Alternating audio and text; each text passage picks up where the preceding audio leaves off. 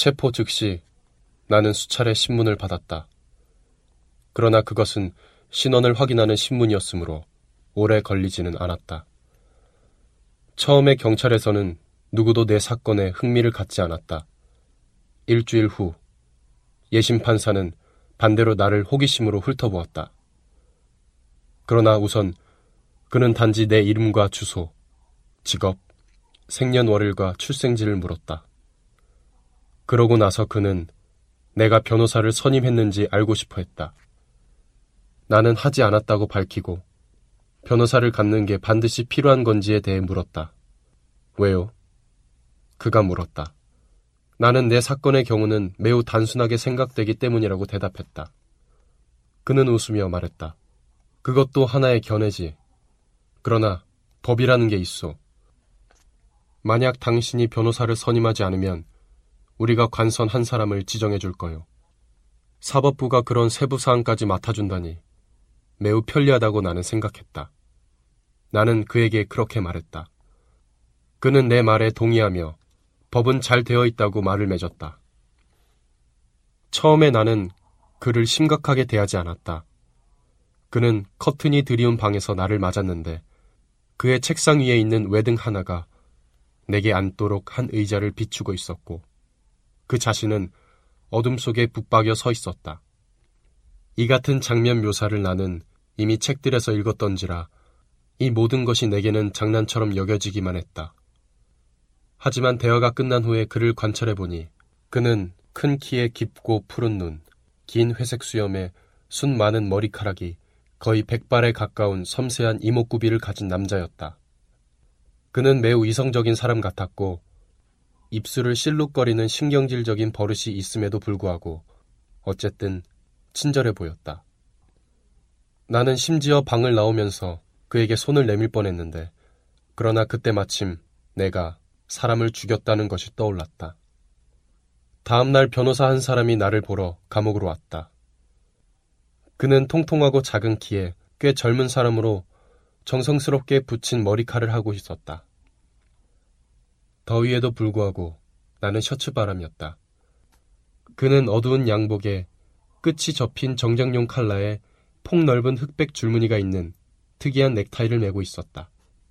그는 팔 밑에 끼고 온 가방을 내 침대 위에 내려놓고는 자신을 소개한 뒤 내 서류를 검토했다고 말했다. 내 사건은 까다롭긴 하지만 내가 자기를 믿어주기만 하면 우리가 이길 것을 조금도 의심치 않는다고 말했다. 내가 고맙다고 하자 그가 말했다. 그럼 본 의제로 들어갑시다. 그는 침대 위에 앉더니 내 사생활에 관한 약간의 조사가 있었다고 설명했다. 나의 어머니가 최근에 양로원에서 돌아가신 것을 알게 되었다. 그래서 마랭구에서 조사가 행해졌다. 그 예심단은 엄마의 장례식 날 내가 무심해 보였다는 것도 알게 되었다. 알다시피 내 변호사는 말했다. 이것을 당신에게 물어야만 하는 나도 조금 곤혹스럽습니다. 그러나 이것은 매우 중요합니다. 그리고 만약 그것에 대해 내가 어떤 답을 찾아내지 못하면 검찰 측에 강한 논거가 될 겁니다. 그는 내가 도와주길 원했다. 그는 그날 내가 슬픔을 느끼긴 했느냐고 물었다. 그 질문은 나를 놀라움에 빠뜨렸다. 만약 나도 그렇게 물어야 했다면 매우 곤혹스러웠을 것이라고 생각되었다. 그럼에도 불구하고 나는 자문하는 습관을 약간은 잃어버렸으며 그에게 알려주는 것이 나로서는 어렵다고 대답했다. 확실히 나는 엄마를 무척 사랑했지만 그건 아무 의미도 없는 거다. 모든 정상적인 사람들은 많이든 적게든 사랑하는 이들의 죽음을 소원한다. 여기서 변호사는 내 말을 끊었는데 매우 흥분한 듯 했다. 그는 내게 심리를 받을 때나 예심 판사 앞에서 그런 말은 하지 않겠다고 약속하라고 했다. 그러나 나는 그에게 내 육체적 필요는 종종 내 감정을 방해하는 천성을 가지고 있다고 설명했다. 엄마를 묻던 그날 나는 몹시 피곤하고 졸렸다. 그래서 나는 무엇이 어떻게 돌아가는지 알지 못했다. 내가 확실하게 말할 수 있는 것은 엄마가 돌아가시지 않았으면 좋았겠다는 것이다. 그러나 내 변호사는 만족스럽지 않은 모양이었다. 그는 말했다. 충분치 않아요. 그는 곰곰이 생각했다. 그는 내게 그날 내가 내 자연스러운 감정을 억제했던 거라고 그가 말해도 되는지 물었다. 나는 말했다. 아니요, 그건 사실이 아니니까요. 그는 마치 혐오스럽다는 듯 이상한 눈으로 나를 바라봤다. 그는 거의 고약하다 싶을 정도의 자세로 어떤 경우든 양로원의 원장과 직원들이 증인으로 불려올 텐데 그러면 그 일은 매우 성가시게 될 거라고 내게 말했다. 나는 그에게 그 일은 내 사건과 관계가 없다고 지적했으나 그는 내가 사법기관을 상대해 본 적이 한 번도 없는 것이 분명한 것 같다고만 답했다. 그는 화가 난 얼굴로 떠났다. 나는 그를 붙잡고 내가 그의 호감을 얻을 수 있기를 잘 변호받기 위해서가 아니라 말하자면 자연스럽게 그럴 수 있게 되길 원한다고 설명하고 싶었다. 특히 나는 그를 불편하게 만들었다는 것을 알았다. 그는 나를 이해하지 못했고 오히려 어느 정도 원망조차 하고 있었다. 나는 그에게 분명하게 말하고 싶었다. 나는 다른 사람들과 같다고. 절대적으로 다른 사람들과 똑같다고. 그러나 그러한 모든 것들이 큰 도움이 될 것도 아니었기에 나는 귀찮아져서 그러기를 포기해버렸다. 그로부터 얼마 지나지 않아 나는 다시 예심판사 앞으로 불려갔다. 오후 2시였는데 이번에 그의 사무실은 얇은 커튼에 의해 간신히 누그러진 볕이 가득 차 있었다. 매우 무더운 날씨였다. 그는 나를 앉게 하고는 매우 정중하게 예기치 못한 일이 생겨서 내 변호사가 올 수 없었다고 일러주었다. 그러나 내게는 그의 질문에 답하지 않거나 내 변호사의 배석을 기다릴 권리가 있다고도 했다. 나는 혼자서도 답변할 수 있다고 말했다. 그는 탁자 위에 버튼을 눌렀다. 젊은 서기가 들어와서는 바로 내 등 뒤에 앉았다. 우리는 둘 다 팔걸이 의자에 몸을 묻었다. 신문이 시작되었다. 그는 우선 사람들이 나를 두고 말수가 적고 내성적인 사람이라고들 한다며 그에 대한 내 생각은 어떤지 알고 싶어 했다. 나는 대답했다. 그건 언제나 그다지 할 말이 없어서입니다. 그래서 입을 다물고 있는 겁니다. 그는 나를 처음 보았을 때처럼 웃으며 아주 명쾌한 이유라고 인정하고는 덧붙였다. 하긴, 그건 별로 중요하지 않소. 그는 입을 다물고 나를 지켜보다가 느닷없이 다시 몸을 일으켜 세우고는 매우 빠르게 말했다. 내게 흥미로운 것은 바로 당신이요. 나는 그게 무슨 의미인지 이해할 수 없어서 아무 대답도 하지 않았다. 그가 덧붙여 말했다. 당신의 행동 가운데는 내 이해력을 넘어서는 것들이 몇 가지 있어. 당신은 내가 그것들을 이해하는 데 도움을 주리라 믿소. 그건 전부 지극히 단순하다고 내가 말했다.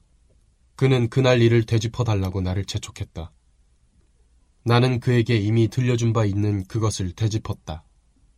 레몽, 해변가, 수영, 싸움, 다시 해변가, 조그만 샘, 태양, 그리고 다섯 번의 권총 발사. 한 문장이 끝날 때마다 그는 말했다. 좋아, 좋아. 내 말이 거기에 엎어져 있던 몸뚱이에 이르렀을 때 그는 잘했어요 하며 격려를 했다.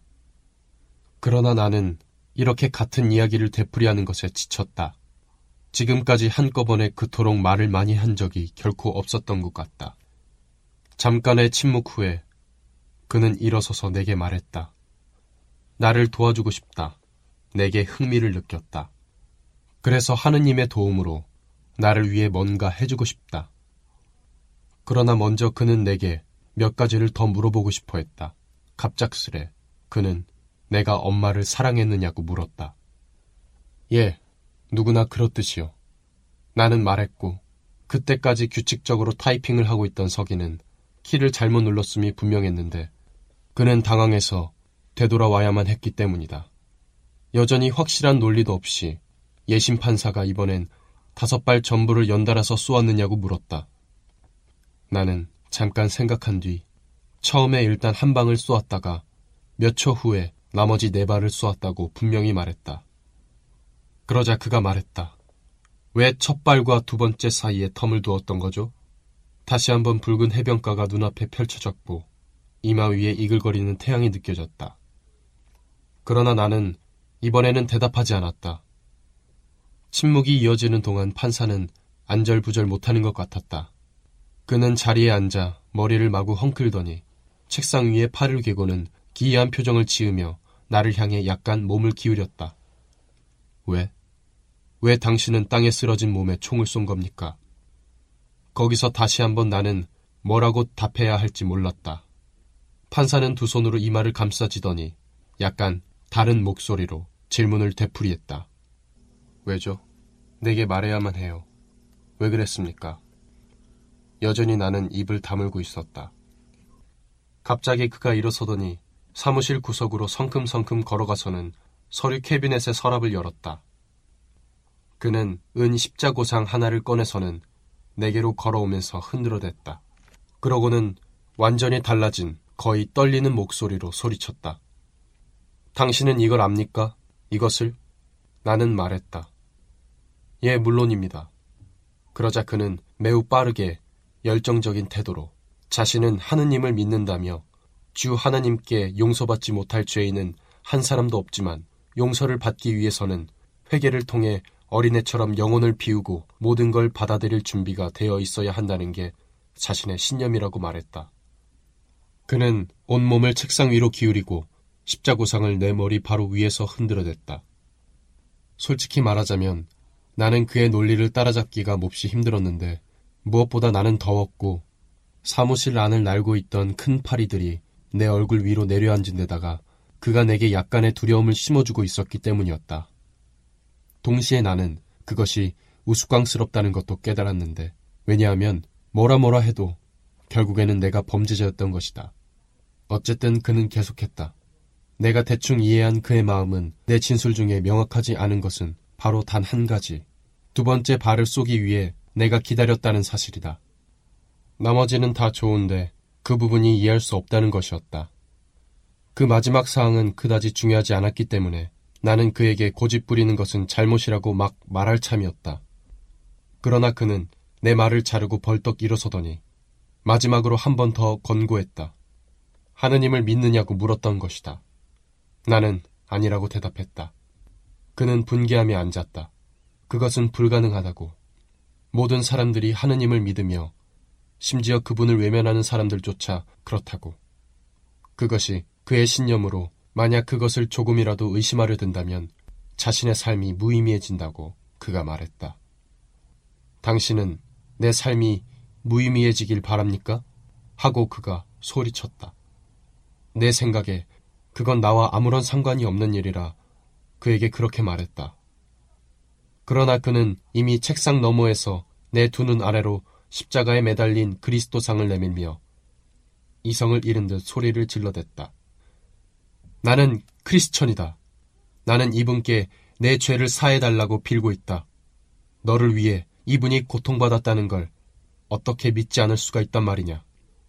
나는 그가 내게 반말을 하고 있다는 것을 알아챘으나 이제는 넌덜머리가 났다. 기온은 점점 뜨거워졌다. 내가 거의 무시하는 누군가로부터 벗어나고 싶을 때 항상 그렇듯이 나는 수긍하는 척했다.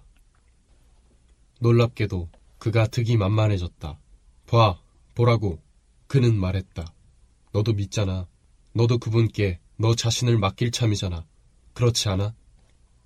분명하게 나는 한 번도 아니라고 말했다. 그는 팔걸이 의자 안으로 다시 주저앉았다. 그는 매우 피곤해 보였다. 그는 한동안 아무 말도 하지 않았고 그때까지 쉬지 않고 우리 대화를 따라왔던 타자기가 여전히 마지막 남은 몇 문장을 계속해서 타이핑했다.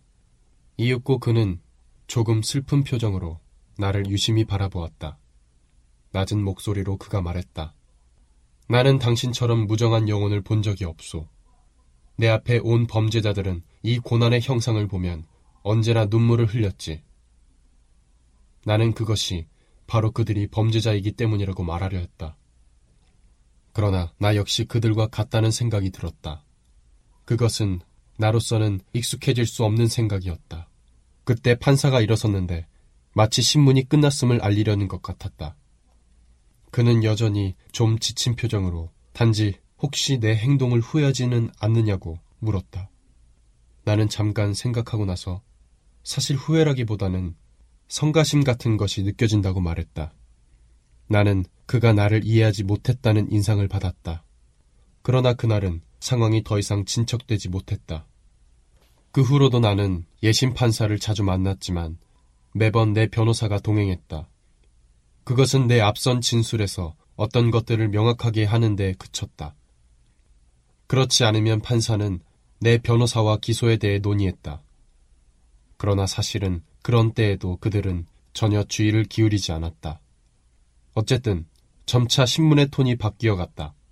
예심 판사는 더 이상 내게 흥미를 갖지 않았고 내 사건에 관하여 어떤 식으로든 정리를 한 것 같았다. 그는 더 이상 내게 하느님에 대해 이야기를 하지 않았고 나는 첫날처럼 흥분한 그의 모습을 결코 다시 볼 수 없었다. 그 결과 우리의 대화는 좀 더 다정해졌다. 몇 가지 질문이 있고 내 변호사와 조금 대화가 오가고 나면 신문은 끝났다. 판사의 표현을 그대로 빌리자면 내 사건은 순조롭게 진행되고 있었다. 그리고 이따금 나누는 대화가 일반적인 것일 경우에는 나도 그 속에 끼어주곤 했다. 나는 한숨을 돌리기 시작했다. 이 시간이면 아무도 나를 거칠게 대하지 않았다. 모든 것이 너무나 자연스럽고 너무나 순조롭게 해결되고 너무나 소박하게 진행되어서 나는 가족의 일원이 된 것 같은 터무니없는 인상마저 받았다. 그리하여 나는 예심이 진행된 열한 달 후에는 판사가 그의 사무실 문 앞까지 따라 나와서 내 어깨를 두드리며 다정하게 말하는 흔치 않은 순간을 다른 무엇보다 즐겨왔다는 사실에 놀랄 지경이었다. 오늘은 여기까지입니다. 반 기독교 양반. 그러고 나서 나는 헌병의 소나기로 넘겨지곤 했던 것이다.